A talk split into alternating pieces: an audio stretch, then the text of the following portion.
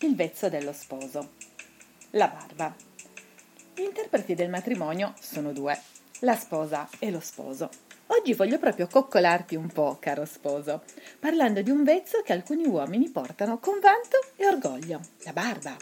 Simbolo di virilità, affascina perché è in grado di dare un tocco di mistero al tuo viso.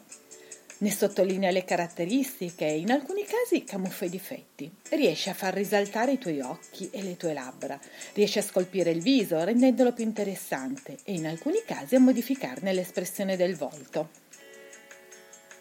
Vietatissimo lasciarla crescere senza cura. La barba deve essere impeccabile, pulita, profumata, sempre in ordine. Non è certo un modo per risparmiare tempo di mattina evitando il rasoio, anzi, per essere gradevole richiede una cura quasi maniacale. Scegli la lunghezza che trovi ideale e una volta trovata provvedi a mantenerla sempre in perfetto stato.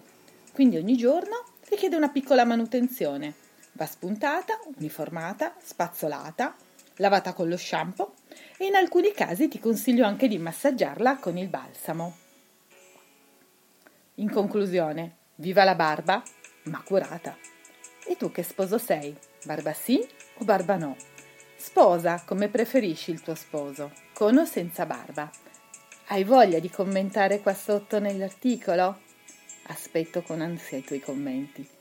Ciao, ci sentiamo venerdì prossimo.